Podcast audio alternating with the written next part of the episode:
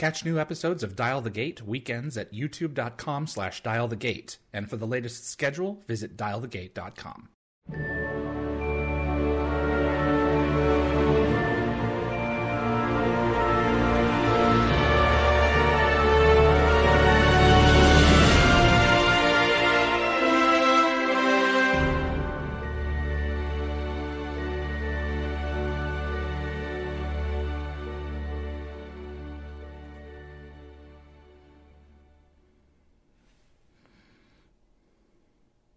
Hello, everyone, and welcome to uh, episode 89, the new 89 of Dial the Gate, because everything is now shifting around. So the episodes that were pre recorded and scheduled for my weekend off, of course, had to go back in and re render them and re upload them because Amazon is buying MGM.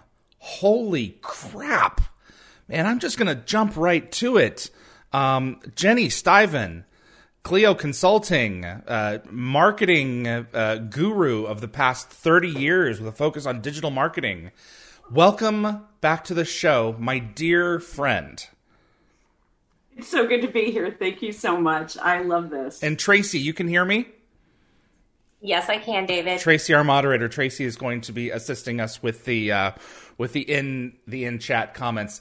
Uh, thank you both for being available here. I have to say, up the uh, uh, up up the front, up right up front, uh, we were going to have live call-ins.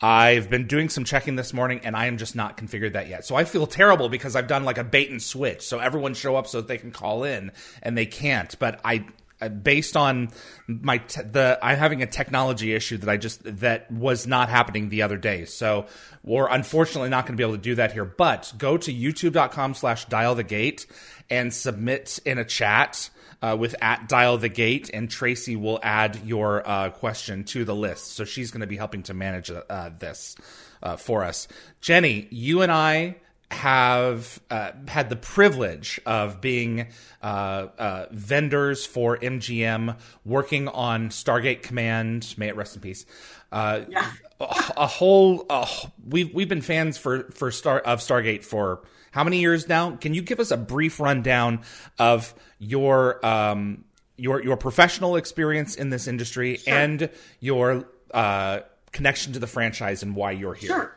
sure. Uh, I am and have been a producer in TV and digital content for 25 to 30 years. I was a fan of sci-fi my whole life, and like many of our fans that we talk to, my uh, dad got me into sci-fi and right. we found i stumbled well i saw the movie and then i stumbled with my husband on the showtime in the last season it was on showtime i stumbled onto the show and that was it for me i was a dedicated fan from a professional standpoint i started working on it i moved over into digital content in 1992 and worked in video games and other studio work for digital. And one of those moves was that I went over and started working for Fox. And they, at the time, were certainly A, not particularly interested in digital content and digital marketing at mm-hmm. all, didn't really understand what it was at the time. But also, B, they weren't really, they didn't have anybody that was assigned to the sci fi TV geek and film franchises. So luckily, I raised my hand and said, I love this stuff. And they said, Great, you take it. so that yeah, was yeah.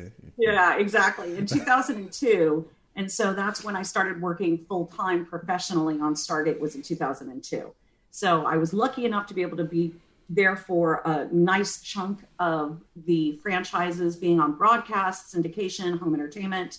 And then of course I got to do an enormous amount of digital content with you and right. with a amazing group of producers, writers, and creators that we worked with over the years. And then when we got to do Stargate Command, when it got quote unquote re whatever we want to call it, reimagined, reimagined. Oh my yeah. God, uh, rebooted, whatever word we want in 2016, and then we worked on it through March of 2020 last year. Yeah. And now I'm working with Wyvern Gaming to help them and other than that, I'm not working with MGM anymore right now. So I haven't since March of 2020. Yeah, and I was let go from them November of 2019. So you hung on a little bit further.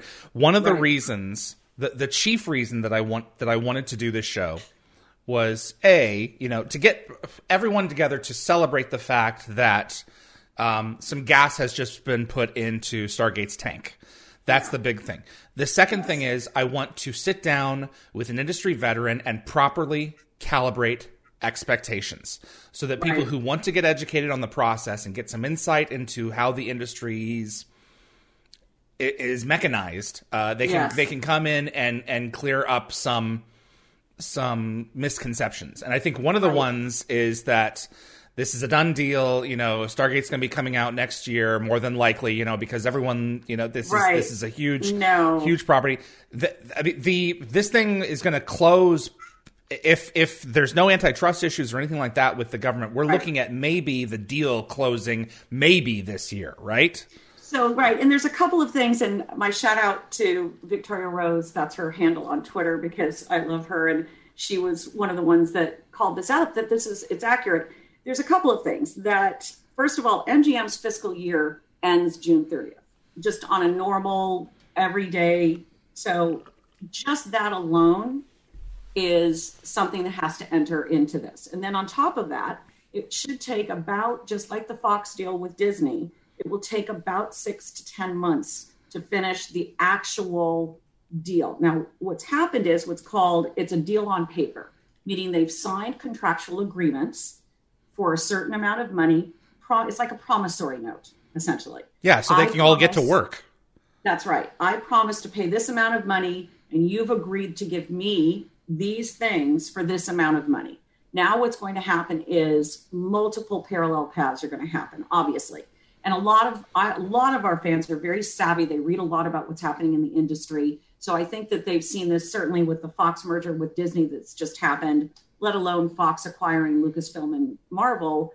Let alone Warner Media being divested from AT and T last week to Discovery Right. Plus we're we're reading a lot about how this happens and i think what's going to be fascinating about this is twofold so setting the context of what's happening in our industry in the entertainment industry it was a tectonic shift that was happening prior to covid meaning the technology streaming everything about streaming the fact that you had not just amazon and netflix but you had obviously on the back burner happening very quickly the peacock channel discovery plus Correct. disney all of those besides those big behemoths, you had enormous amounts of people who were starting to break off from those studios. And some of them were agencies, production companies who were saying, I can distribute my own content. Why am I coming to you? Right. And that was starting to be a massive tsunami within the industry where I was having meetings with people all the time where they were literally saying, okay, this is going to happen any minute. Yep. COVID hits, everything goes on a back burner. In many ways, that was a good thing for our industry and for the people that wanted to start something new because it gave everybody a chance to take a step back, take a breather, and look and see what's effective. What do they really think is a good way to distribute their content? And remember, we've got, I'm going to use the word again, behemoths that are in any and any description other than how the United States government is going to actually assign it, they are monopolies. They own the content, the distribution channel, the marketing channel, the production channel. Now, in the old days, that would be an antitrust case because of the shift in the FCC and FTC, so Federal Communications Commission and the Federal Trade Commission, who run for the United States all of the trade regulations and the communications, which is cable distribution streaming giants now. There's a lot of gray area. What's going to happen is that this deal is going and the AT&T is going to force everything to the front burner for the government. It's going to force them to say is this really a monopoly or not i just talked to contacts over at the electronic frontier foundation yesterday and a couple of other friends they say that the government is going to opt that this is not an antitrust issue that these are not monopolies what I truly think that this is going to do is you're going to have an enormous rise of independence, production studios, people who say, fine, I'm going to do this myself. And part of that is that Amazon buying MGM is because they are, as everybody knows, desperate for content. So that library, that IP, the franchises, and let's put Bond to the side because it, it, it really isn't part of the conversation right now everybody gets excited about Bond. Amazon would only own 50% of that. And yes, so let's clarify on that point here because I was under the impression that they were going to get everything from 1920 forward, and you're indicating here that that is that that is not the case. No, so I was there. I was working uh, with MGM. so this is going to date me. Um, I was working with ABC and MGM in 1986. I just entered the the entertainment industry when Kirk Kerkorian sold off the library to Ted Turner. Ted Turner put on a full court press with him because obviously he had Turner Classic Movies and he had his channels right. and he wanted to give content. Turner bought the entire library from 1924 through 1986. So what Amazon just bought is everything post 1986. Okay. So they don't right. have those classic films. But there's a lot. And yeah. and I'm not kidding. I and I've worked with them forever, but just so people know, I had to write it out just so I could remember what it is. So MGM partnered up with United Artists Films years ago. They also bought Orion Films. They also bought uh, Annapurna, which is Larry Ellison's daughter, who runs Annapurna Films. And then uh, I think New Line was part of that at one point as mm. well. So all of that goes to Amazon. Now, what could happen and what will probably happen is that some of those will be absorbed, some of them will stay as their own shingles, what's called hanging your own shingle out under the parent company of Amazon Studios. Yeah, because MGM itself, the name is not going away. No. It's still going to exist. According to what's on paper, and I called over to my friend at Amazon and I said, okay, so as far as you know, is what they're reporting in Variety and AP accurate that MGM will continue to be its own brand identity under the Amazon Creative Studio. yeah, Studios. like Lucasfilm, like Marvel. And they said yes. Okay. What is unclear is what happens to Mark Burnett's reality production company, what happens to Annapurna Films, what happens to uh, Orion, which is being run by John Hegeman and his brother, who had come from Blumhouse. So there's a lot of sub brands that we don't know what's going to happen with that. Mm. In addition to that, you've got film, television, and I know that some people probably don't know this, but MGM has a fairly small but active video game division. And then they've also got um, obviously their catalog. So all of those are split into very, very radically different silos. And what we were very lucky to be working with a group, Michael Brown, Simon Grady, Gary Barber, who was running it mm-hmm. from, I can't remember now, 2012. Gary Barber came in when they filed for bankruptcy. Correct. And he turned MGM around and put it in the black. And Anchorage Capital, Kevin Ulrich, is the one who actually underwrites MGM. And they run it by a board of directors. So this is a huge offset for them. And, and honestly, in the scheme of things, as an entertainment, uh, in theory, this is really good because you don't want to have a studio being run by a committee. Everybody knows that's not how you make good creative decisions. So you need to have people in charge of these. Now they've got great people in charge of the different divisions right now. Michael Wright, who came over from Epix, is in charge of scripted television. He is phenomenal. And just as a side note, was super supportive of Stargate.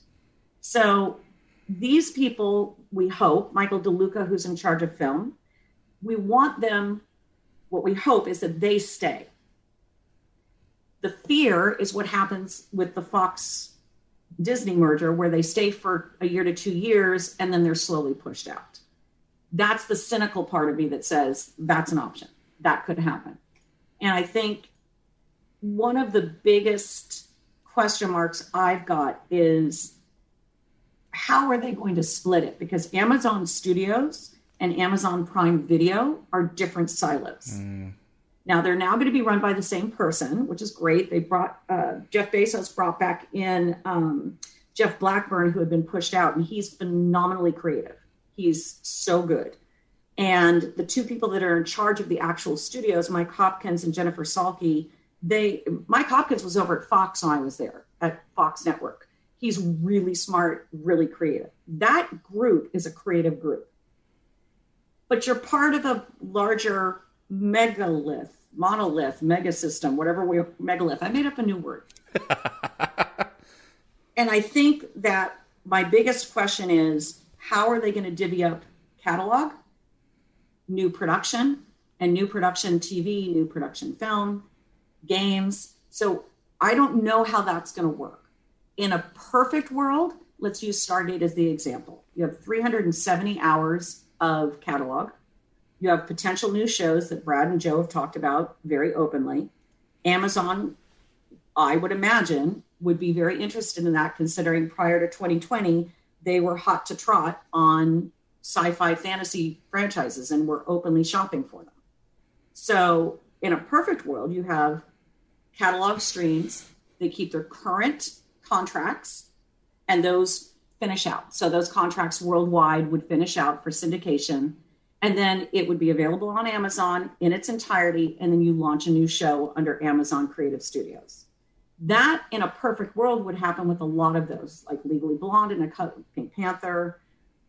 The film is probably going to get the biggest focus first because mm-hmm. Michael DeLuca very aggressively over the past two years through COVID acquired some phenomenal content, and that Amazon has just gotten. So he has a great relationship with Sylvester Stallone for the Rocky franchise, the new Creed uh, with Michael B. Jordan, but he also just signed contracts with Darren Aronofsky, Paul Thomas Anderson. So he's got Michael DeLuca, who's had a film, has some phenomenal chops, and I would hope that they'd keep him to finish that out. Michael Wright just came over from Epix and was just getting started. So I think there's a little bit more question on the TV catalog side. Wow, so there's a ton of irons in the fire that we're talking about here. Yeah, there is a lot. And that's why it's going to take six to 10 months or more, honestly, to unravel that. One of the uh, concerns that everyone is talking about is Bezos' comment that they want to reimagine uh, a lot of this right. content for the 21st century. And yeah. reimagine can, it, for, for our purposes, suggest a hard, complete reboot, back to right. square one like of of Stargate. So wiping out SG One, yeah. Atlantis universe. Thoughts on this? I would I wouldn't count much on that either cynically or optimistically.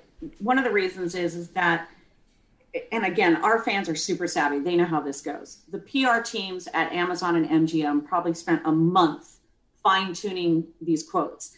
I don't know if everybody saw this, but that quote was not just attributed to Bezos, but it was also attributed to Mike Hopkins over at Amazon Studios and to somebody over at MGM. So my guess is they were given that they were told, and I, because you and I remember this, because we were told certain things at events where we could only keep, and not that we paid a lot of attention to that, but you're, given, certain phrases that you have Correct. to say over and over and over. Well, again. we okay, all have so, to be on the same page. You know, right, that just and, makes sense. Well, and Linda brought up a good point that AP probably had the most uh, expansive quote, which here this brings up and brings us back to Bond. Bezos was saying that as a, as it applies to Bond. So there's a couple things there.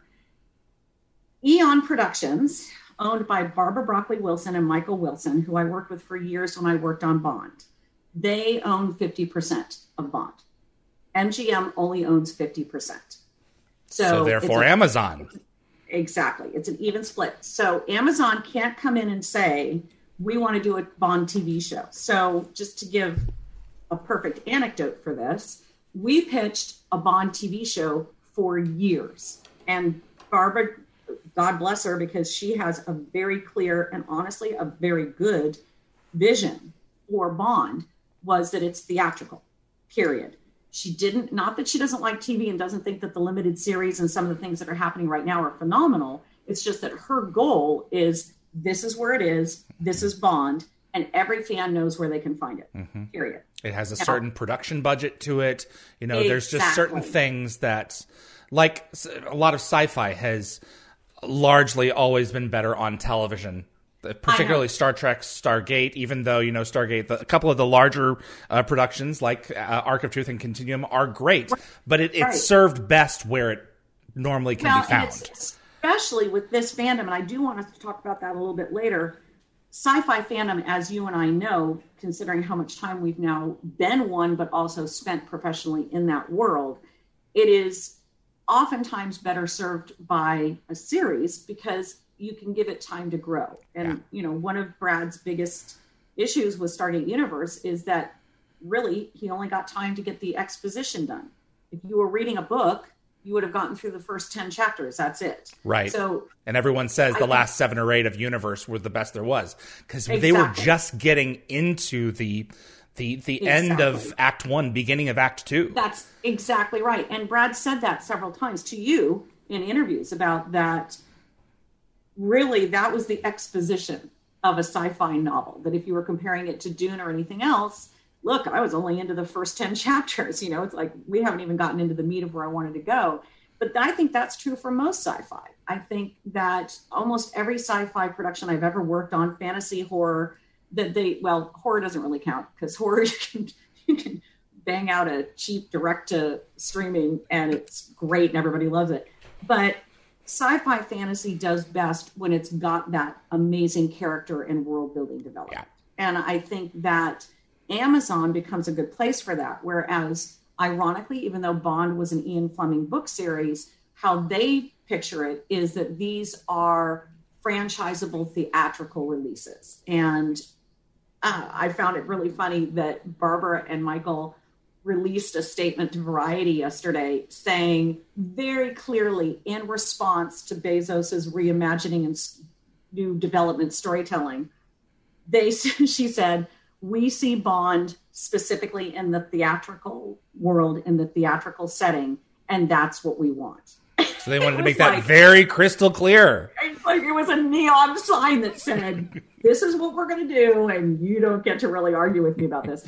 But to go back to the reimagining and developing the high quality storytelling, I mean, honestly, I laughed when I read that because it was I read it three different places from three different people. So Yeah, it sounds about right. it sounds it's it's a typical PR blurb. However, but however, this is what I think is interesting. So if you go back and you look at Amazon's plans pre-COVID, Bezos was very clear with the heads of the Amazon studios that he eventually wants Amazon Studios to be his fourth pillar. So if you think about Amazon, you've got your marketplace, you've got the cloud computing, and then you've got Amazon Prime. He truly views the creative studios, and so does his board, as that fourth pillar. But he's very careful about how he's going to roll that out. So notice that he didn't, he certainly had the opportunity to purchase several other studios in the past two years. There were talks on the table for him to purchase Apple, which would have been insane. But there were Wow. talks on the table for him to purchase the Warner Brothers Media Yeah. that went to AT&T. So he's done his homework and what he decided to do in fact one of the other ones he was looking at was Lionsgate.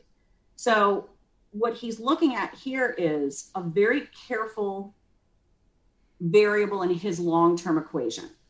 So what we have to do as fans, not just of Stargate but of entertainment in general, is look at how is this going to best serve us as fans and will it serve the entertainment industry? And what i'm hearing from the entertainment business side so i called a friend over at bloomberg who's a bloomberg journalist. It was a radically different take from my friend over at the wrap who writes entertainment news. It was two separate ends of the spectrum so bloomberg this was his quote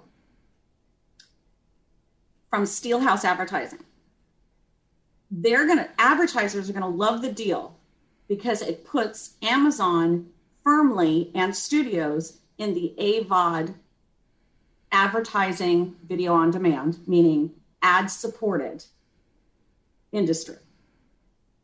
It doesn't move Amazon up the food chain particularly, but what it does, and this is Bezos's long term thinking, is that it gets him in the entertainment industry without biting off more than he can chew, keeps the advertisers happy because he'll do ad supported. He'll do both subscription and ad supported. So, So commercials we're talking about. Right. So Yeah. for fans, uh, we all know streaming is subscription service. That's called, it used to be called SVOD. It's now just called subscription services or subscription streaming.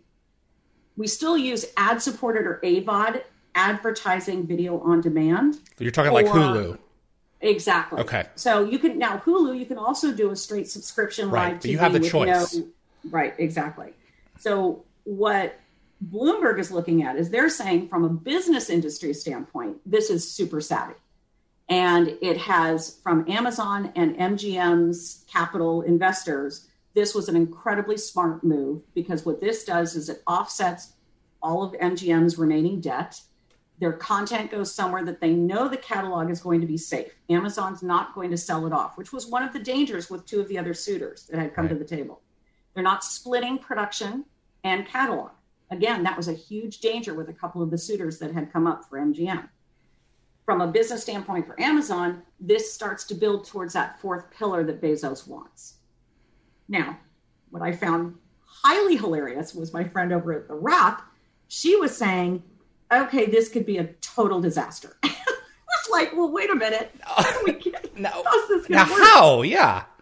Well, because what they're afraid of from the entertainment side is you have a tech giant who is also, let's quite honestly, a commerce giant. So now suddenly you have the Federal Communications Commission and the FTC Trade Commission both weighing in on entertainment content. So for freedom of content, this could be a massive shift in the industry. And I had not thought about it like that at all. Can you and explain that?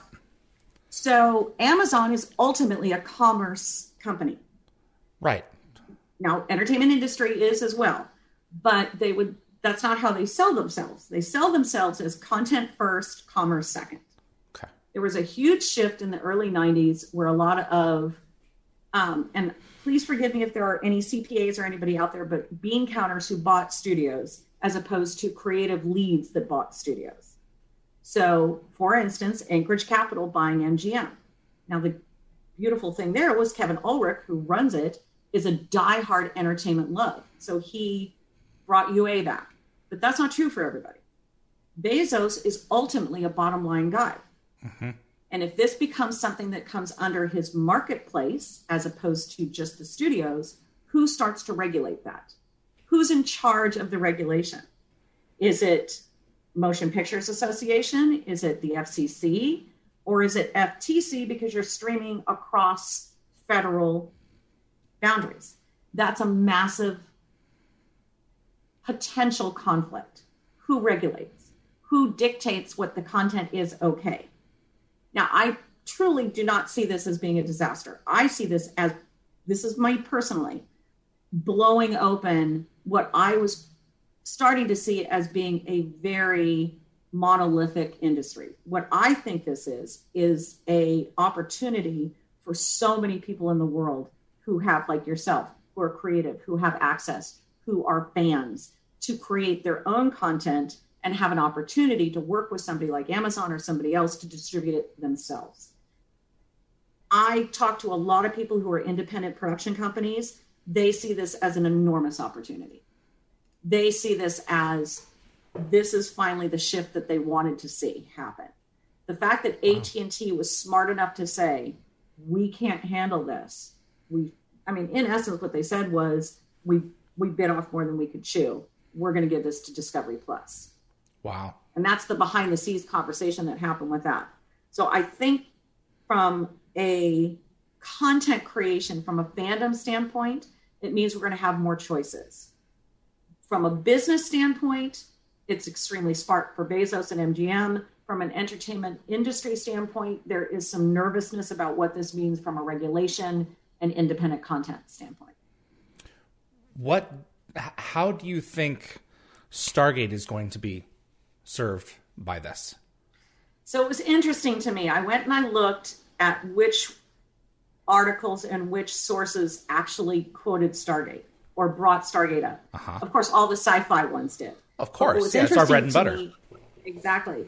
What I was interested was Slash Film, CNN, Wall Street Journal, and one other all mentioned Stargate. The Wrap, obviously, the entertainment. Bloomberg and several others didn't bring it up until the podcast by Bloomberg brought up Stargate. So what was interesting to me is it was mentioned in the same groups as the Rocky, Legally Blonde, etc. Vikings franchises. So when it was listed, it would be Handmaid's Tale, Vikings, Stargate. So to me, if there's enough of the business and entertainment side that are calling Stargate out as a established I, I won't say tentpole because nobody said that, but an established franchise within the opportunities, which is what they did. It wasn't just, okay, well, you've got 370 hours of content in the catalog. Isn't that great? In every single case, it was you have 370 hours of content plus the opportunity for more storytelling. Right. So they're not just saying, okay, let's milk what exists, milk, milk, milk, Exactly. milk, milk. You know, Right. it's like, what can we do now? What can we do next? Right. Now, Okay. what's what's most likely to happen is the same thing that happened with some of the Fox Disney mergers. So let's think about Marvel. It took a year to two years for something new to come out of Disney. Um, I think Lucasfilm, in one way, I, I would never say that MGM was Lucasfilm, but it does have a lot of parallels in the sense that there's a lot of people who have very invested heart and soul in these franchises and storytelling on the MGM side. And I think if if Amazon does what it's promised on paper, which is that MGM will be its own standalone shingle underneath the Amazon Creative Studios, then there is a strong possibility, I won't say probability, that this again blows open the creativity opportunity here for MGM, for Stargate, for any of the franchises, for new content, for people to pitch new stories. So I I think that the cynicism could be strong. I, I won't I won't ignore that. I think that that cynicism has a place right now in what's going It's, on. it's the a healthy dose of it is not. Yeah. exactly. Yeah. We can't But- get just diluted and, oh, yay, here we go.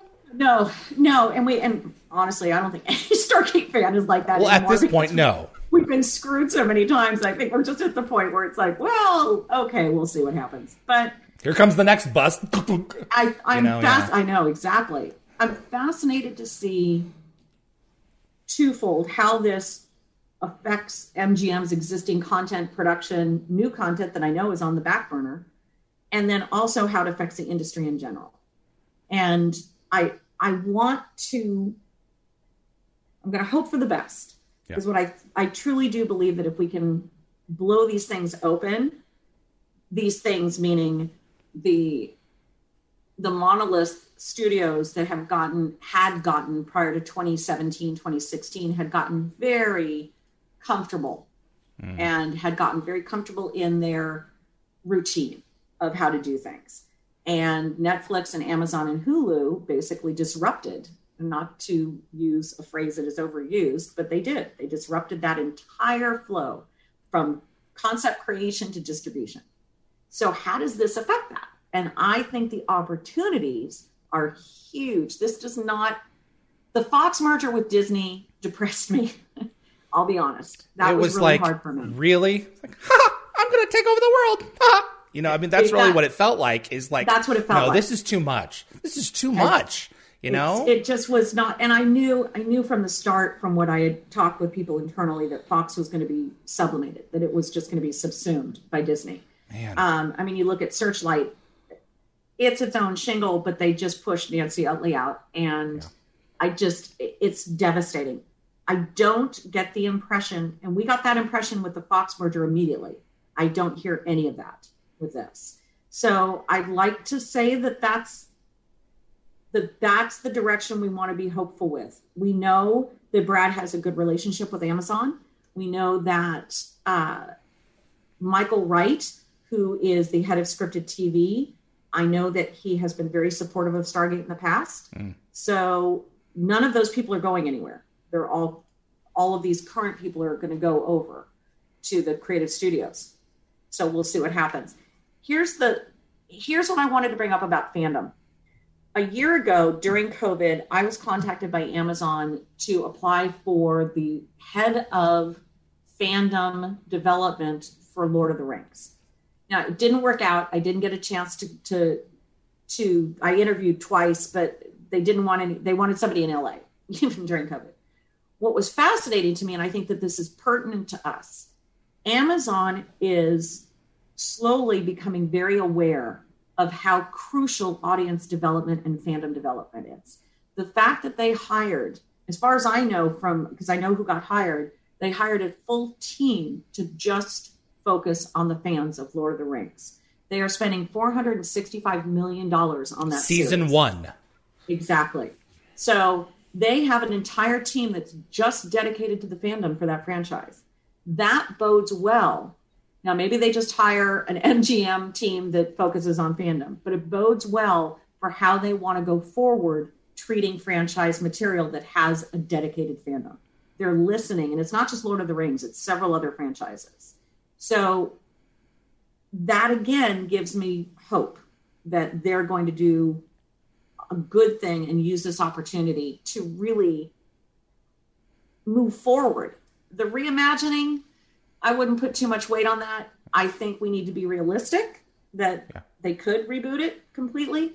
But again, I go back to what they're doing with Lord of the Rings is working with all the people who developed that particular universe. They didn't dump the people who had developed the current universe. Well, that's it's, and it sounds like what you're saying is that you know, in hiring a t- uh, uh, a team of people to to cultivate the fan base, not Mm-hmm. only are they interested in in in extent because I know that they've said for for Lord of the Rings they want to make it a global success. Yes. It has to be for the amount of money that they're pouring into it for that show to it it it can't just work in the West. It has to work everywhere, and I understand that.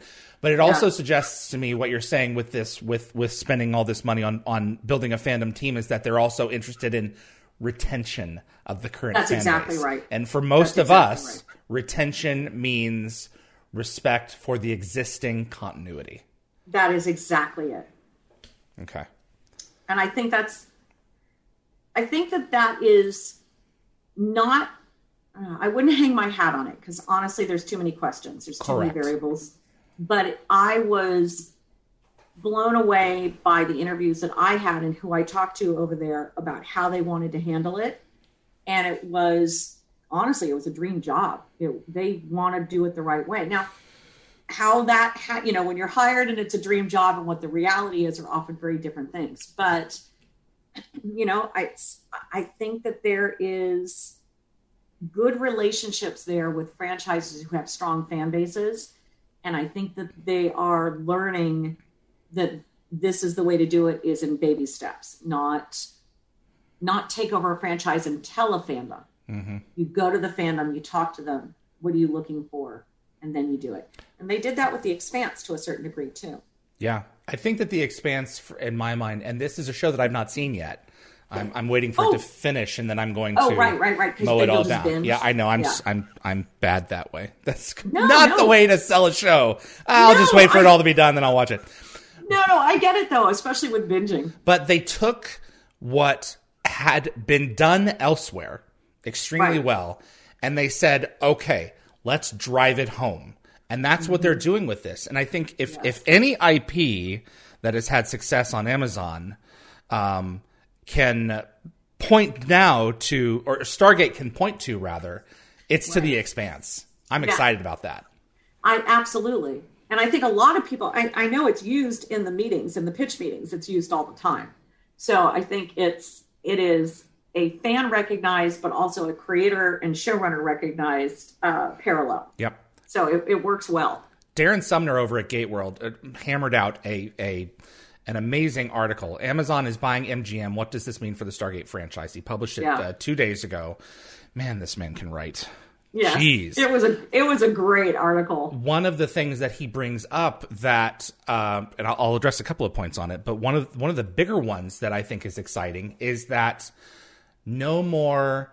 I'm in country X. I have to wait till X date before I can see the show because X Right. place has gotten it first because of X Y Z. How We're many times did you and I have to deal with that? I mean, every honestly. single country it's like okay so there's so okay so this country has those rules and i mean it was one of those things with stargate command it's like what we had six seven countries and everyone was else was like wtf guys why Yeah. can't we get this and it's like it's Rightly so. yeah and now we're it's going to a place where it's going to potentially have a global audience right out of the gate whenever the next thing comes up because we know something will come eventually it's Well, just a matter one- of time Right. And one thing I will say, just to, again, I loved your uh, calibrating expectations.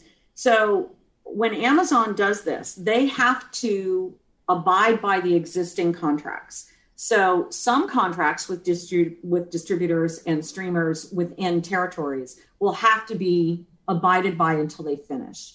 That won't happen across the board, but just so everybody has that balanced uh, expectation, what's going to happen is Amazon takes all of MGM's current contracts. Remember, you know, they're one of the reasons they wanted to finish this deal was the be done before June 30th. Right.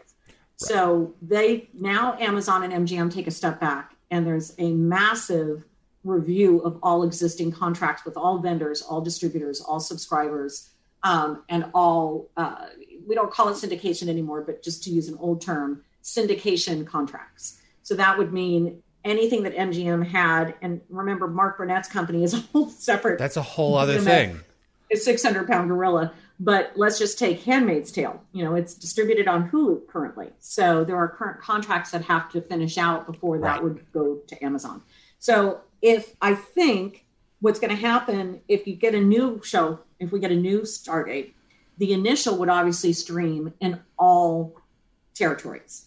What would be different is what deals on the 370 hours from the previous seasons and the two movies, how are those deals going to be brokered and changed? So just it's one of the reasons why we all complain about well why was it on Amazon and now it's on Netflix and now it's on Hulu and where is it? yeah, where do you find it? You know, yeah, that'll stop. And I think Darren brought up a great point about yeah, it's on a subscription service, and that, I get it. That is a huge issue for a lot of people. I'm hoping that what Amazon's going to be looking at as they do this is can they look at an ad supported model like Hulu? And I go back to what Bloomberg was saying is that in absorbing MGM, it's going to force them to look at an ad supported model because you cannot force, uh, especially South American countries who are some of our biggest biggest supporters, or Germany or Japan, to do a subscription service for something that they don't even allow in country and territory. So correct, they're going to have to think about it another way. Exactly. So it'll be ads, or maybe it'll be something I don't even know yet that they'll come up with. But um, I'm hoping that what will happen is that that's what they'll shift to, which will allow pretty much an open gates to everything that we. I didn't mean to make that pun, but open. Uh, I, I honestly didn't. Uh, to have it open to everybody immediately for the 370 hours catalog, but also whatever new show happens. Is there a possibility remotely that Amazon could air a new Stargate online and also on broadcast television in certain countries? Sure, because what they'll do, they can look, and again, I think that this is part of this new world order that's happening, is that this is a tectonic shift in not just the entertainment industry, but tech industries, commerce. How do you become a distributor as well as a creator of content when you are a e-commerce platform for all intents and purposes? Yeah, they now, sell soap and and you I know mean, plush toys and TVs. They well, and obviously they've been doing Prime Video for a while. And yeah, that has and that became his third pillar. And Creative Studios is going to be his fourth Bezos' fourth pillar. So to do that, you can't blow up the existing system. He doesn't have the power to do that. As much as we all make fun of him, that, you know, I loved somebody's comment that he's the new Bond villain, but he's actually saving Stargate. Someone's comment in the YouTube comments. But I think he can't blow up the existing distribution system. Broadcast networks exist for a reason still to this day, mm-hmm. with all of the streaming and all the subs- subscription services broadcast networks, I God, I think it's something like just in the United States, it's anywhere from 38 to 44 percent of TV watching still get it from free networks. Wow. So they're not they're not going to throw that out the window. And then worldwide, it's even more. So especially in places like Mexico and other that are huge audiences, and one of the biggest players in that is Mark Burnett. So there's no way Bezos is going to play with that that is bread and butter money that is you know those reality programs and of course burnett was aggressive also over the past two years during covid very quietly he um, absorbed a spanish company spanish uh, distribution channel so you know these guys have all been very quietly in the background doing the things that they know will make a difference in a global franchise for global franchises but in global distribution. Wow. Okay. Now, one of the other uh, points that Darren was bringing up, and I wanted to harken back to, if I can find it here, is that you know we have with a lot of different franchises. There's a a lot of different levels of development happening, mm-hmm. and I think one of the points, if they choose to take advantage of it, is that Brad has been developing this thing. Brad Wright right. has been developing another Stargate idea for what right. two years now. So yeah, they could choose to go back. We were still there, right? They could choose to go back to the well, right. but I mean, if you want to fast track something, why not go with Brad Wright's idea? I don't think it's a bad idea. And again, Brad's got a good relationship with Amazon. It, I think everything hinges on two or three things. One, who comes over from MGM. So if Michael Wright, who's in charge of scripted television, comes over, um, my my impression and certainly what I've heard is that he's got a really good relationship with Amazon. That uh, I, and like I said, I know that he supported Stargate very strongly when he was at FX. So I I don't know how that's going to work, and that's part of the problem. Is that you know this is exciting. This is crazy news and then we're all on hold for 10 months so or you know, honestly and i don't i don't mean to be unhelpful but it could be in two months we hear oh yeah they're fast tracking it so you just don't know i i think that this not as a stargate fan so i'm speaking as content producer mm-hmm.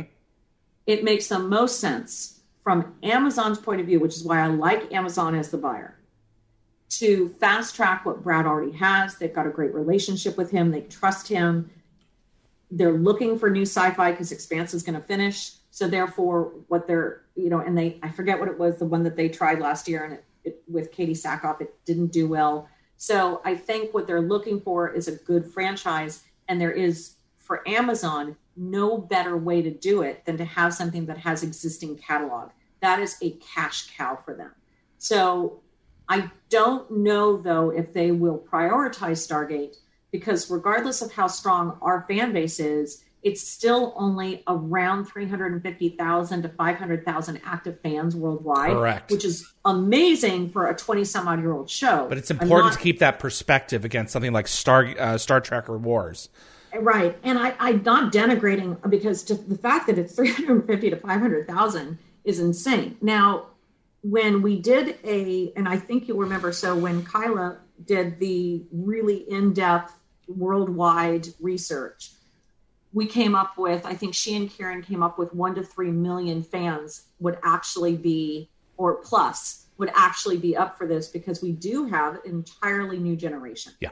And that, as we know, and as everybody that's that we've met has told us, that is an active fan base that would love to have a new show and i think is probably in many ways less picky about what that show is but i don't know where amazon's going to put stargate in the level of priority of right. what they've bought that's the because, one of the bigger questions yeah it's there's a lot of active projects that are in development that several of the people that we used to work with are currently working on and so i think those may be a priority. Mm-hmm. However, they were talking with Brad. It was on the table. So I it could be considered an active project. I don't know. That I have no clue.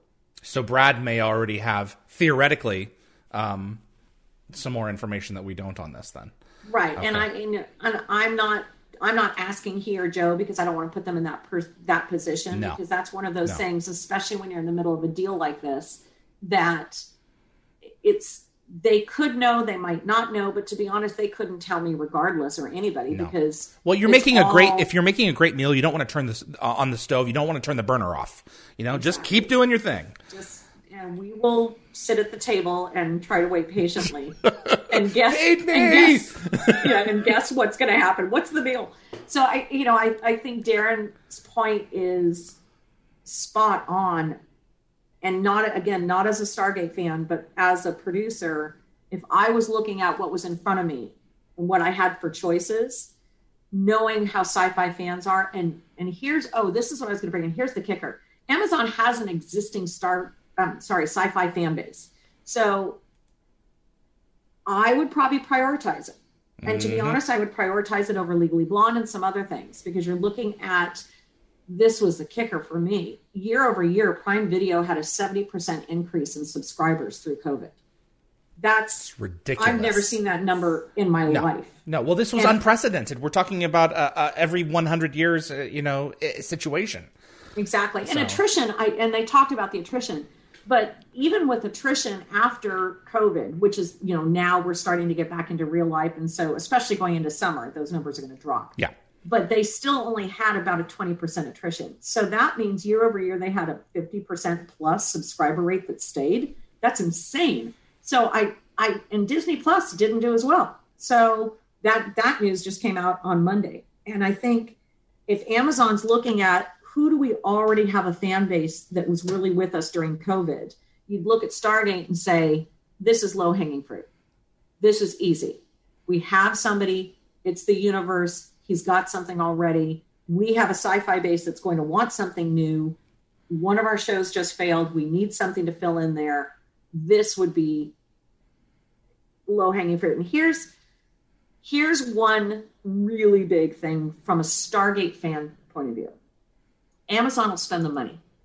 Right. So the very thing that MGM couldn't do for a variety of reasons, it's a small studio.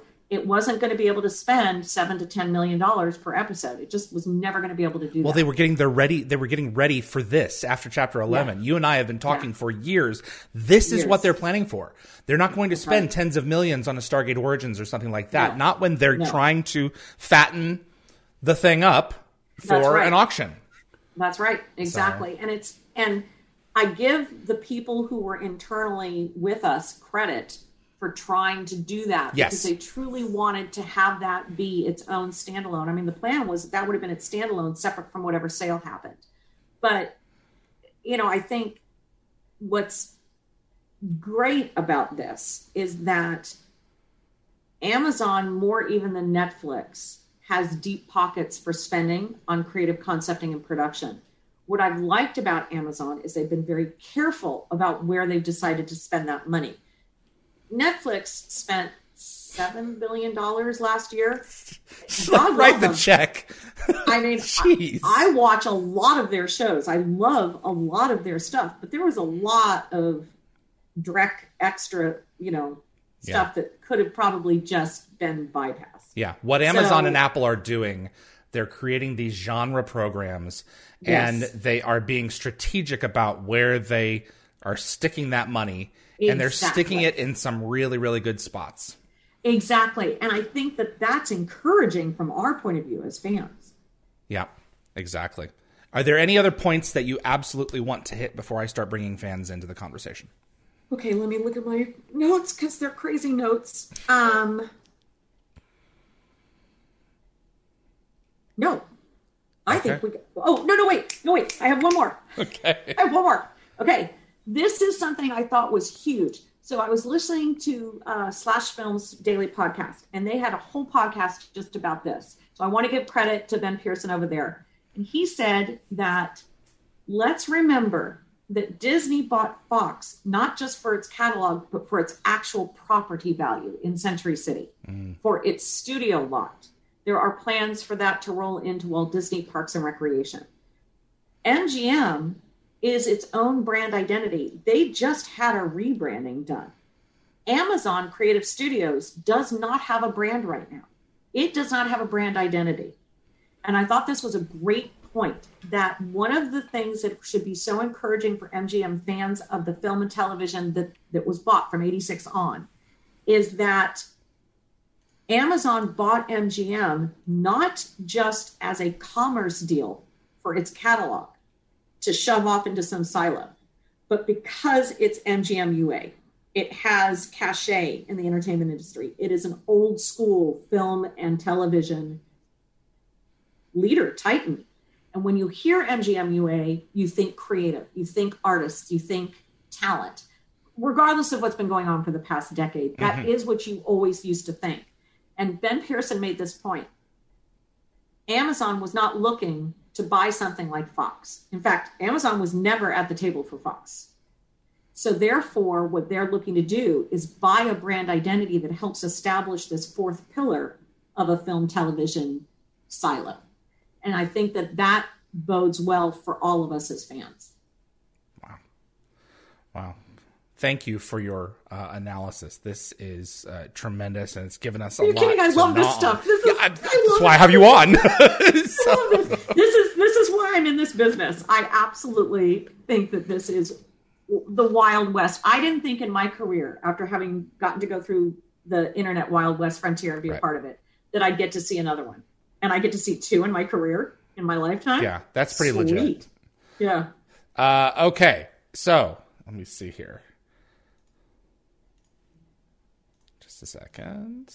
Tracy, are you there? Can you hear me? Yeah, I can hear you.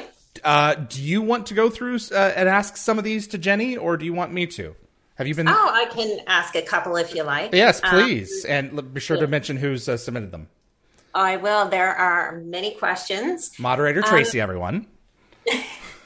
So, um, Claire Cowan and William Aarons would Yeah. like to know Hi, Claire. thoughts on whether or not the new franchise would be um, filmed in Canada or the United States. um, that's a great question. It, you know, when we were working at MGM, it was more likely to be in Canada because of the tax film and tax TV credits. So there's a massive credit still for filming in Vancouver. Um, I think it depends on who they go with. If they go with Brad or Joe as a showrunner, then I think, quite frankly, that they would film in Canada. If they decide to go with a showrunner that's down here, they might try to keep it more close to home. Um, you know, Amazon has shot pretty much globally wherever the showrunner was. Okay, so the showrunner is typically where the okay. and where you get the best credits, the tax credits. That's going to mean a lot, especially post COVID. Uh, Everything's about to around the- change. Yeah. yeah, and territories around the world are offering massive tax credits. New Mexico is offering an enormous tax credit to people to shoot there. So I think it just depends. Okay. Okay. Um, Jeremy would like to know um, would MGM be, um, since they've been or going to be bought by Amazon, um, will that affect the upcoming Stargate game that was just announced? Oh yeah. Yeah, yeah, it, it won't. What's going to happen is, like we were talking about earlier, is that Amazon buys the current contracts out. So the contract they have will be finished to finish this game.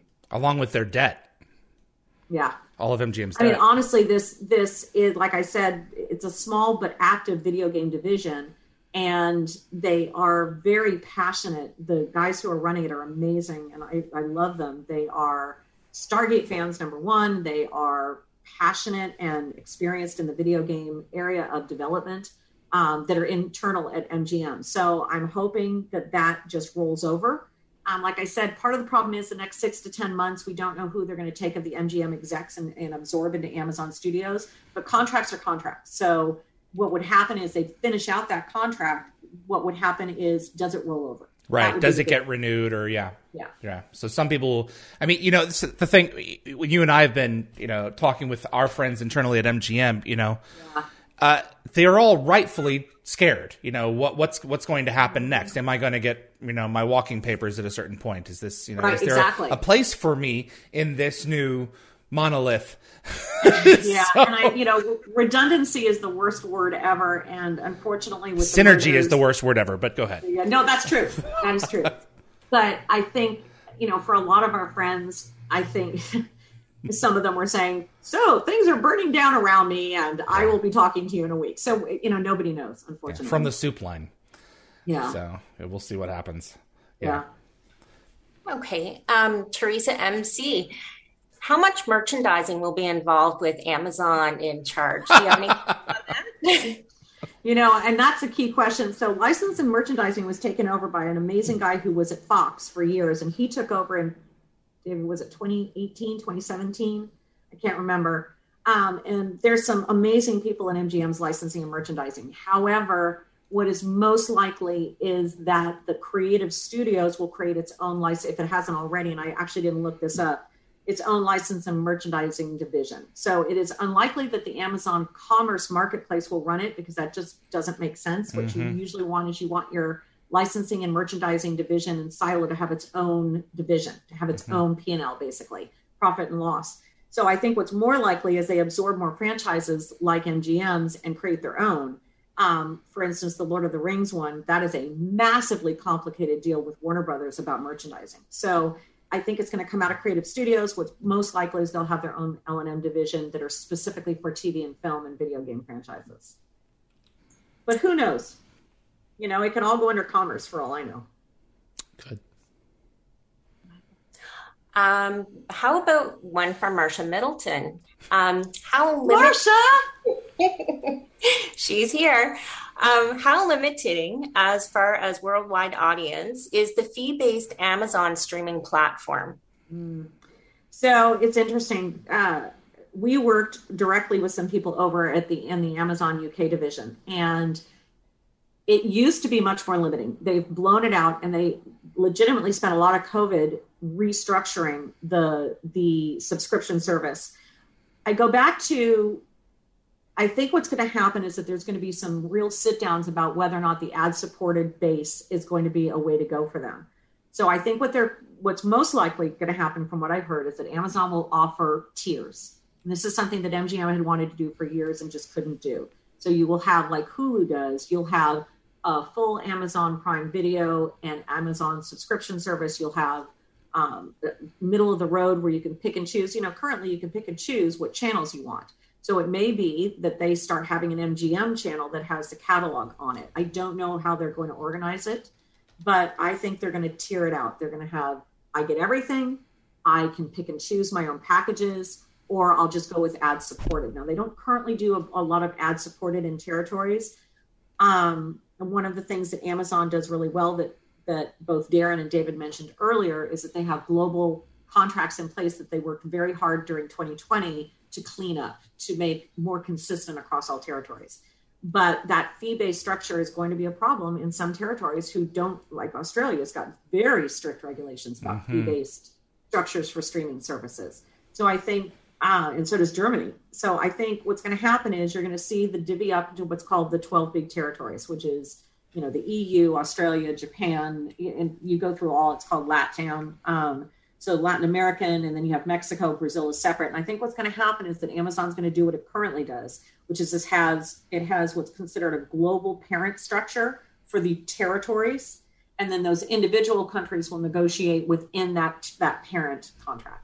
So what we hope will happen is that there will be those tiers where you can have just ad supported, you get whatever you want, but you have to watch a lot of ads. You've got your pick and choose package and then you have full i get everything package. That's what i'm hearing people would like to have and what bloomberg was talking about is that they see this being an, an ad supported opportunity for amazon immediately. Yeah you can select your own experience you know? Yeah. how do you want to give back to continuing to make the show work that's right and that's what they currently have to a certain degree so if you want BritBox or if you want hallmark channel if you you can even i mean what amazon wants to do ultimately is be an aggregator. So they are your one stop shop instead of your cable provider, your DirecTV provider.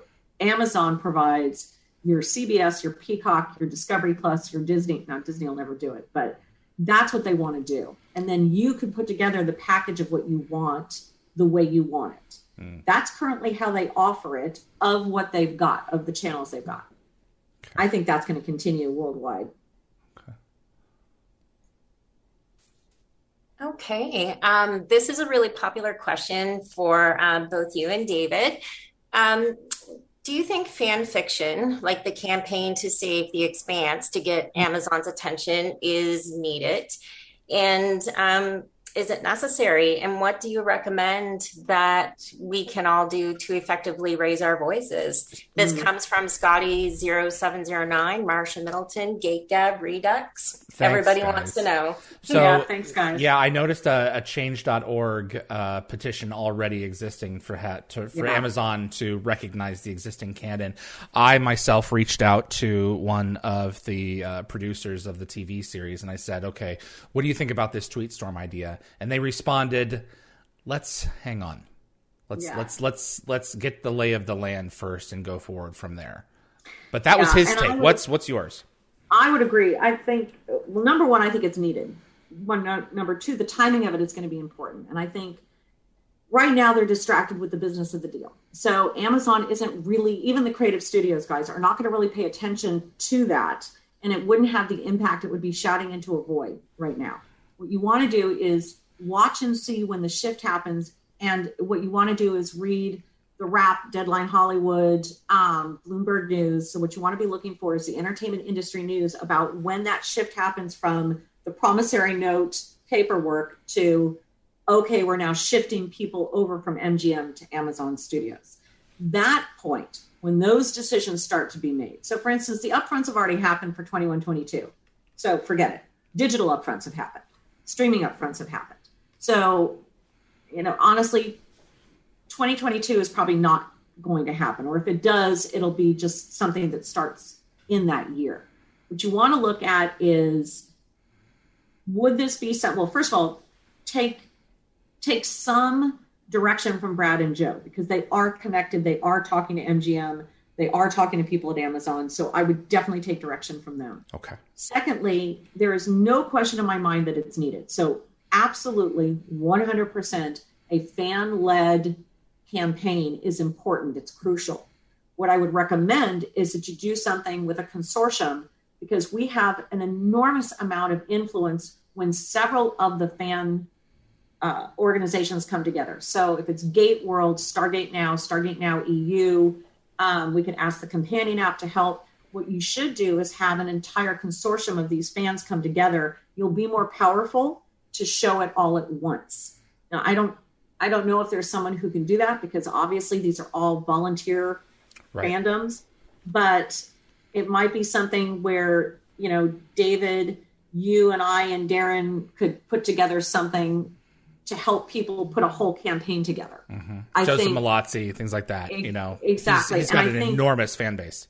I think that's going to be huge. Yeah. Do not have one-offs because what that's going to show is that you don't have a consolidated base. Yeah. We need to show that there's a consolidated base, which there is. So GateCon, you know, there are massive uh, Will and David Limburg, Will Ross and David Limburg, pull all of these together into one consortium, quote unquote. Those are the CalMA guys, by the way. Exactly. Yeah. Sorry. Yeah, yeah, yeah. The CalMA guys. Um, that probably has the best bet. And there's several ways you can do it. Online is good, but also San Diego Comic Con is going to be live and LA Comic Con are going to be live. And I realize this is California centric, so I apologize. In November, December this year. Um, maybe this is something that we go to Legion M and propose something to work with them on. That's where you need to try to give it structure, a consolidated structure. But to answer the baseline, not right now. Keep an eye on the news. What you want to do is look for when Joe and Brad start to make noise about, hey guys, we're having talks, um, or when you hear Michael Wright, who's head of scripted development, is now ensconced over at Amazon Studios. That's where they will be able to focus and start to spend time on what are the shows that they want to put on their plate. Yeah. I think that this is probably the most clippable moment from this entire discussion right here. If anyone wants to take that specific time code where we have the start of that conversation and click that YouTube link and send it over to the various fan sites, this cannot be understated. Right now, if you are sh- shouting out for Amazon to get bring Stargate back the way that most fans want it, you really are mm-hmm. shouting into a void. We have yeah. to consolidate and make sure that the when the time is right, when they're paying attention for this, right, that we execute it then. And I will say, it could be a month from now, it could be a year from now. Yeah. I have no clue, and I will I will be sure to be keeping an eye on it myself. Obviously, just because I'm vested professionally and personally with Stargate, but I wouldn't want to see people make an effort that's lost. And I say that with personal experience. So, yeah. Oh, sorry about that. Hello. oh, sorry. it's going to run. Um, sorry, I have to hold for one second. Sure. It's all right. so, Tracy, you doing good? I am. Perfect. I appreciate you doing this. Awesome. Absolutely. And thanks so much to everyone who submitted. We started off with 75 and we're now nearly at 350 uh, concurrent viewers. So, uh, Jenny, we need to have you on more often because, uh, you know, A, we love you, oh, but gosh. B, you know, you, you, make us, you make it, you make a, a very nebulous, abstract thing makes so much more sense. Oh, thank you. I appreciate it. Sorry, I was just letting them know I was still on. Um, thank you. I love I love it. I obviously I love the industry. I love what I do. I'm very very blessed to have that. But um, this is near and dear to my heart. This is not just personal. This is professionally near and dear to my heart. Yep. So. Okay, so if we're ready for another question, um, yes. Pete Jarvis would like to know um, what your thoughts are. Um, is there a higher chance that this is going to be a reboot or an extension of the established franchise? Yeah, you know, I got to say honestly, I have no clue because the the the decision makers at Amazon have been very open to existing franchises and very open at creative studios to what that means to the fandom and the audience development. Mm. Um, I think MGM, certainly the people, Steve Stark and Michael Wright, uh, that are in um, the scripted development, were very open to staying within the universe. But like I said earlier, I, I have high hopes, but I need to have pragmatic expectations that I think if there is a franchise that has the best option, it is Stargate. Amazon's looking for sci fi. They aren't stupid. They have a desperate need to fill their pipeline with existing content. And what better way to do that than to have 370 hours that leads into a new show? Exactly. So I think it's the one of the like I said, I I absolutely think that Amazon was the best suitor at the table if we had to be sold. I think and we I'm not MGM anymore to be sold. But it doesn't mean that you can't have people that have to make a bottom line decision that they can't spend that much per episode on something new right now. So I don't know. Okay, awesome. Here's a great one for you, Jenny. Um, Star Gap Stargate would like to know if there's any intentions to bring back Stargate Command. So, hi.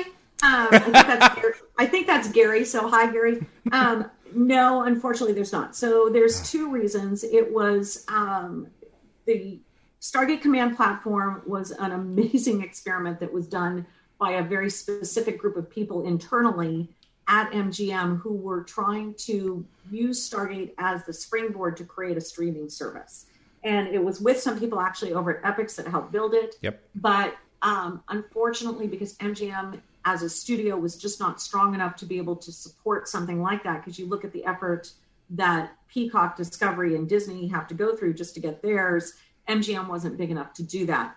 Um, I, you know, it was an amazing experience, and I was literally the luckiest person in the world to be asked to be part of that team. But unfortunately, no, I, there are no plans. I think that that that that ship has sailed. Now, how Amazon handles this, it is possible, and I know that this was a conversation at one time with Amazon UK that they would do a Stargate channel specifically within Amazon. So that would be something that would be, I think, amazing because I don't know how many of you guys know this, but you know, there's 370 broadcast hours, but then there is 500 separate hours of extra featurette material. Thank so, you, Ivon Bartok. David for the bulk of that personally, right? Uh, and we, I don't know where that's going to end up. I mean, uh, hats off and shout out to Kyla as well because she was keeper of that library and mm-hmm. very very protectively uh, stood in front of it when people were going to do things with it but i just i don't know where that's going to go yeah commentaries and all kinds of amazon does have the infrastructure for like separate audio it tracks does. and things like that doesn't it it does so, and I annotations of, during episodes right. that's what i would yeah, love I to see see and i think that would be great but one of the biggest uh, parts of this tectonic shift I was talking about earlier is what used to be called home entertainment or post broadcast window is a completely off the table. That's not how it's described anymore. So, what do you do with that library of content and how do you use it? Now, Amazon, again, I think was the best suitor to come to the table for this. It Disney Plus has sort of done it with Mandalorian to use that as an example, or the Bad Batch, but they really haven't done what they could. So, for instance, um, if you're watching uh, the original Star Wars, the first three movies, they don't have the extras done like you would have if you had bought the DVD or the Blu-ray. Right. So I think there's missed opportunities here that having spent 10 years in that business, I wish that they would do this. Amazon is very well poised to be that one to do that. So, Gary, to your question, was that Gary's question about Stargate Command? I think what might happen is that Amazon would create a Stargate channel because there were talks about that, and that would have this deep dive of content. Yeah, in so many cases. and cases, interviews and all of that. Right. I mean, you have to go to like to YouTube to find some of these special features, and it's like Right. I loved being able to go onto um, DVD uh, menus and be able to access, you know, the special features Exactly. in one spot. I've migrated long ago into a, a digital space for all of my content, where I've ripped all of my personal content onto a, a, a private software and have siloed all of the special features into a specific folder for each show, so that while Right. I'm watching, I can go and reference this material. Uh, Right. They have to create some kind of an infrastructure well, like that. And what's interesting is we used to we used to call sorry that was a button not me losing my head. Um, it used to be called second screen for those of us that used to create that. So when streaming was first starting or digital content was first starting, we called it second screen content. So we went from DVD, Blu-ray content, special features, featurettes to second screen content, Yeah. which means so for instance, for Sons of Anarchy and Glee, I created God, in excess of 100 and some odd hours for both of those.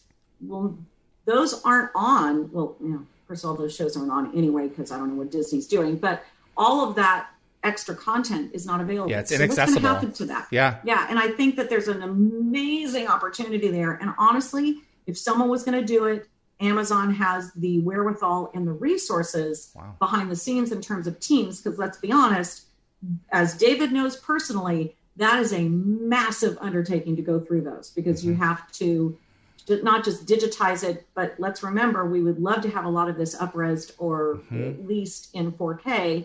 And I think uh, they've got the pockets to do what MGM couldn't do. It's not. It's not just a factor of that, but it's also annotating all of this content with Oh spreadsheets and Yeah. what goes where and and how each Amazon, you need to hire David because he knows all of this. Amazon. You need to hire Jenny. He's got a spreadsheet of it. So Spreadsheets.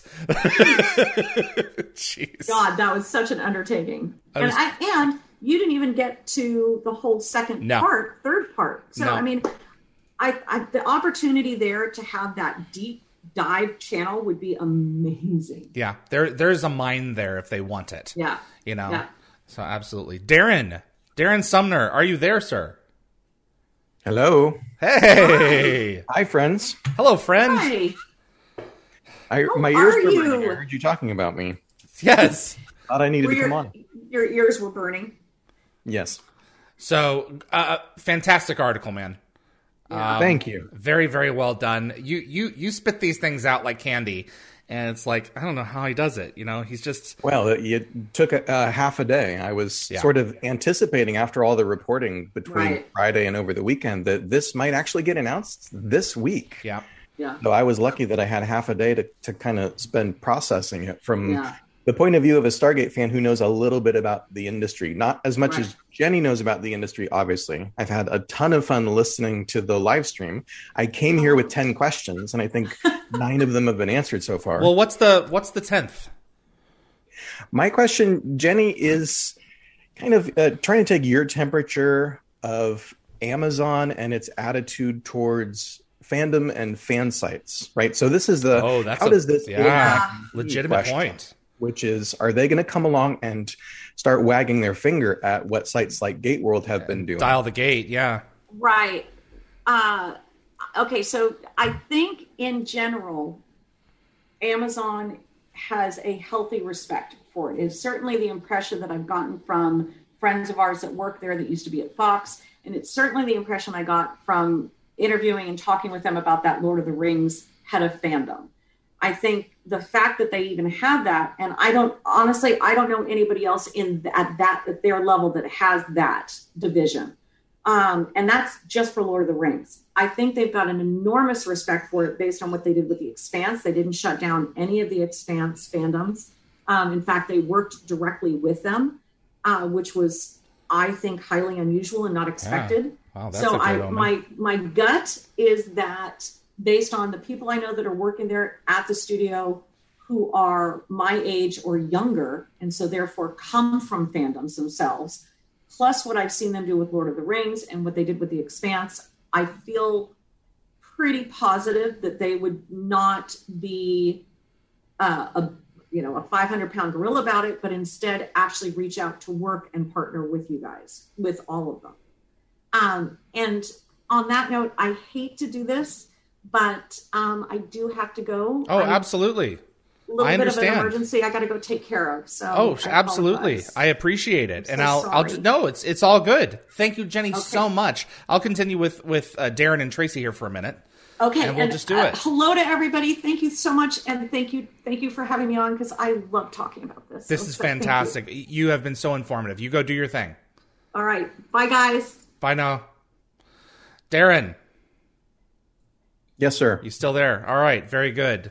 Yeah, no, this is this is a, a ridiculous, you know, uh, situation that we've been placed into. I mean, we, you and I just recorded what uh, uh, last week the twelve things that we'd like to see in the new Stargate, and um, boy, Yeah, on the eve of the announcement. man, didn't even I, I that was not on purpose, you know, and so that's going to go up on on Sunday. So it's just it's just absolutely crazy that uh, that that this happened when it did. But also one of the things that we've been we've been talking about uh, in the past hour is that this is going to take you know some time now to finalize and this this could easily take uh, like your your article stated you know someone reported that through potentially the end of the year Yeah, we got to remember how these things work. There's regulatory approvals. There's a whole process. Uh, uh, reports in the trades are that this is going to go through. People are going to uh, squawk about Amazon owning everything uh, in in Congress and the likes, but it's going to go through. It's probably going to be the end of 2021. I don't know if you and Jenny talked about this before I got here, but uh, one of my questions was also uh, can Amazon and MGM do anything before the regulatory approval, before the deal is officially final? Can they at least start to make plans and grease the wheels? Right. Was that something that came up? Well, I- we so the the intent is to you know make sure that everyone has is on the same sheet music at the same time, so that when we do go for this, that you know everyone, especially like fandom, is speaking in one in one uh, clear voice. So, and we did address your your what you what you put up was that you know Brad's you know pitch has been in development for what a couple of years now? So there there are certain things that if they choose to take advantage of rather than go back to the well and start from square one or maybe several paces behind square one they have the opportunity to do that. The question is will they? Yeah, and I also speculated in the article that uh, if Brad's pitch really is this far along, uh, then uh, for all we know, he may have pitched it to Amazon already. It might be something that they're familiar with, and so that could shave some time off of the getting getting things up and running. correct But yeah, I don't know. Uh, the next thing that I want to hear about is that, well, I'm not going to hear about it, but the next logical step is that Brad has a meeting and they pitches may have already had one Amazon. And Yeah. I don't know if that's going to happen in May or June, or if it's not going to happen until the deal is done at the end of the year. yep Yeah, we'll just have to wait and see so tracy anything else any other points that uh, that uh, darren and i can address that fans have asked or that you want to bring up Well, there are a couple of more Okay. really interesting questions. Um, what are your thoughts on Amazon making movies rather than sticking with a TV show? That came from Yuki at Home and Teresa MC. Interesting. The movie approach, Darren. I mean, you may disagree, but I mean, if they were going to go with that, it would probably be more than likely more of a more of a, a hard reboot than uh, than continuing the uh, uh, the the Brad Wright uh, universe, wouldn't you say? Yeah, I think we just have to give Amazon enough time to sort of find their way into the Stargate world and see the the status of it. Obviously, we've we've had the show streaming on Prime for a long time, off and on. Uh, so they're they've got their own internal numbers as to how well Stargate does for them on reruns. Right. But yeah, I was really interested uh, when the news was announced on Wednesday that the Amazon programming chief who made the announcement listed Stargate, but he listed it as you guys touched on. He listed it with the movies in MGM's library. Mhm. So the Stargate's on their radar, but I'm not sure how much SG1 and the TV universe is on their radar just yet. But they're certainly going to get there. They're certainly going to, you know, look through all the numbers and look look at the fandom and figure out what's what. Well, to be perfectly frank, I mean, I, I wouldn't blame them for going movies first in terms of if we're going to focus on movies or television first in terms of the announcement. What's the bigger push here? I mean, we're talking about multi billion dollar film franchises.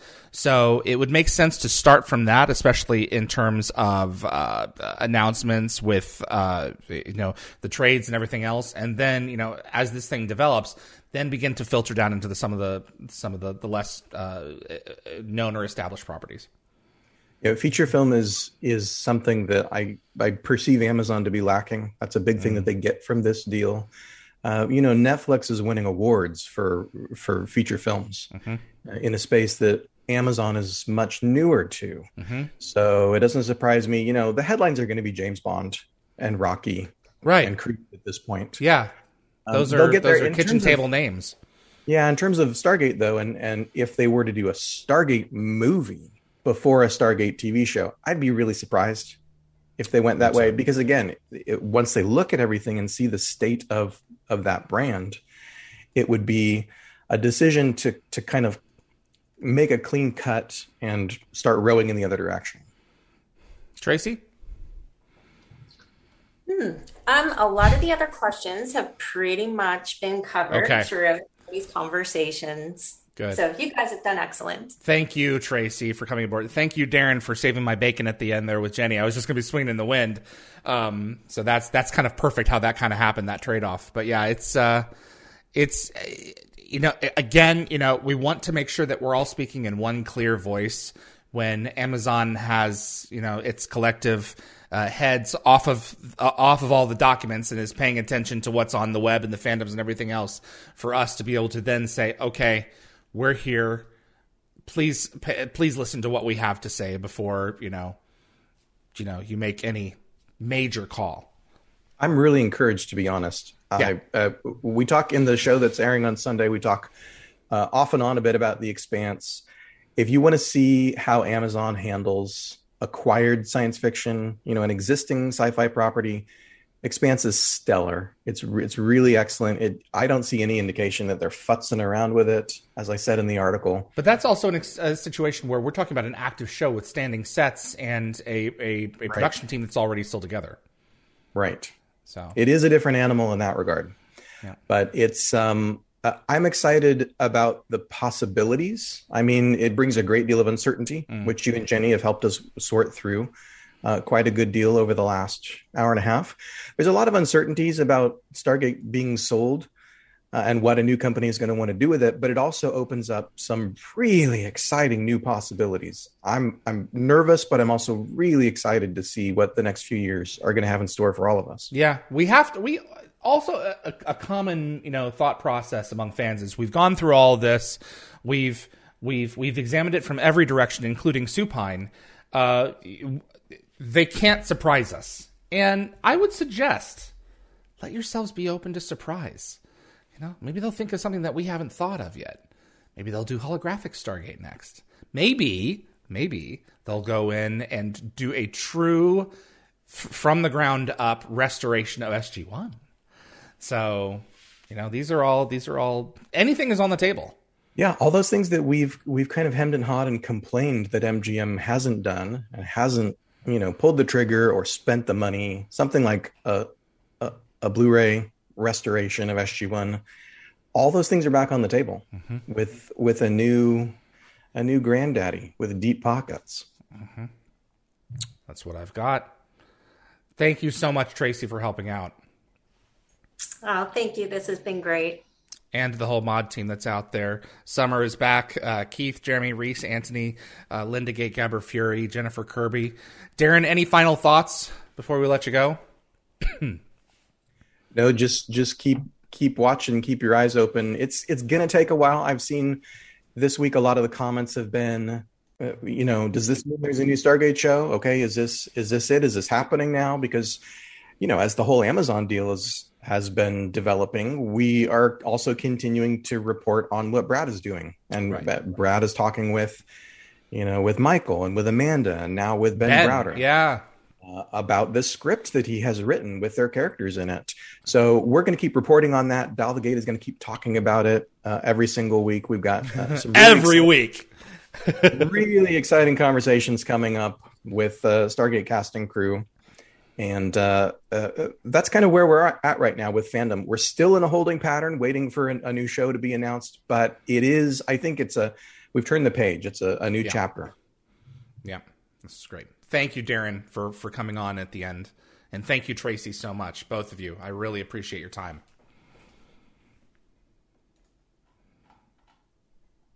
Okay.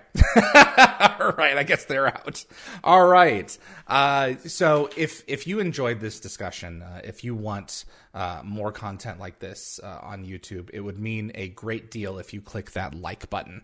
Uh, it really makes a difference with YouTube's algorithm. Will definitely help the show grow its audience. And uh, please consider sharing this video with a Stargate friend. Let's let's get the word out there. Some of the discussion points today, and and drive some of this home. And if you want to get notified about future episodes, click the subscribe icon, and giving the bell icon a click will notify you the moment a new video drops, and you'll get my notifications of any last minute guest changes. This is key if you plan on uh, watching live. My tremendous thanks to uh, Jenny Stiven of Clio Consulting for coming in and uh, assisting us with this uh, uh, in depth, well, driving the in depth analysis and uh, what's going to come next. I hope that you will be walking away with a little bit of a clearer focus on what is coming up next for Stargate and, and what this means for uh, this particular franchise. That was certainly the intent of this and why we, we rushed uh, this episode into production so quickly. And uh, that's that's what we've got going on. So uh, Sunday we have 12 things we want from the next Stargate, which Darren and I recorded last week. so this is going to be uh, very apt now. It's just two fans sitting down and spitballing, twelve ideas and five or six, you know, honorable mentions. So take it for what it is. Not like we must have this next, but these are what ifs. And that that so that is on May the 30th at 12 p.m. Pacific time. And then at 2 p.m. Pacific time, May the 30th, Robert Cooper Part 4, an in-depth analysis of Stargate Atlantis from start to finish with a focus on his uh, particular episodes like Sateda, like Vegas, like Doppelganger. So that's a fascinating discussion. Robert is always amazing to have him on. He is always he's always uh, his thoughts are always cultivated and insightful, and it's just it's just wonderful, wonderful to have him. That's what we have for you here. First weekday show, wow, and a lot to uh, think about. My thanks again to Jenny, to Darren, to uh, Tracy, to Summer, Keith, Jeremy, Reese, Anthony, uh, Linda, Gate Gabber Fury, Jennifer Curry, Kirby. Uh, my name is David Read for Dial the Gate. We'll see you on the other side. Dial the Gate is hosted and executive produced by David Read. The producer is Darren Sumner, co produced by Linda Fury. The composer is Neil Acree. Animations by Bryce Orrs. The production assistant is Jennifer Kirby. Moderators include Summer Roy, Keith Homel, Tracy Noller, Jeremy Heiner, Reese M., and Anthony Rowling. Logo design by Deborah J. Bell. Additional effects by Thomas Tots, with contributions by model makers Chris Baker, Stephen Barr, Kevin Zabo, and Tom Paris. The archivists are Linda Fury, Zachary Adams, and Fred Eric Marcoux. For general inquiries for submissions, please contact us at dialthegateshow at gmail.com. Visit our website for the upcoming schedule, as well as an archive of our past episodes at dialthegate.com.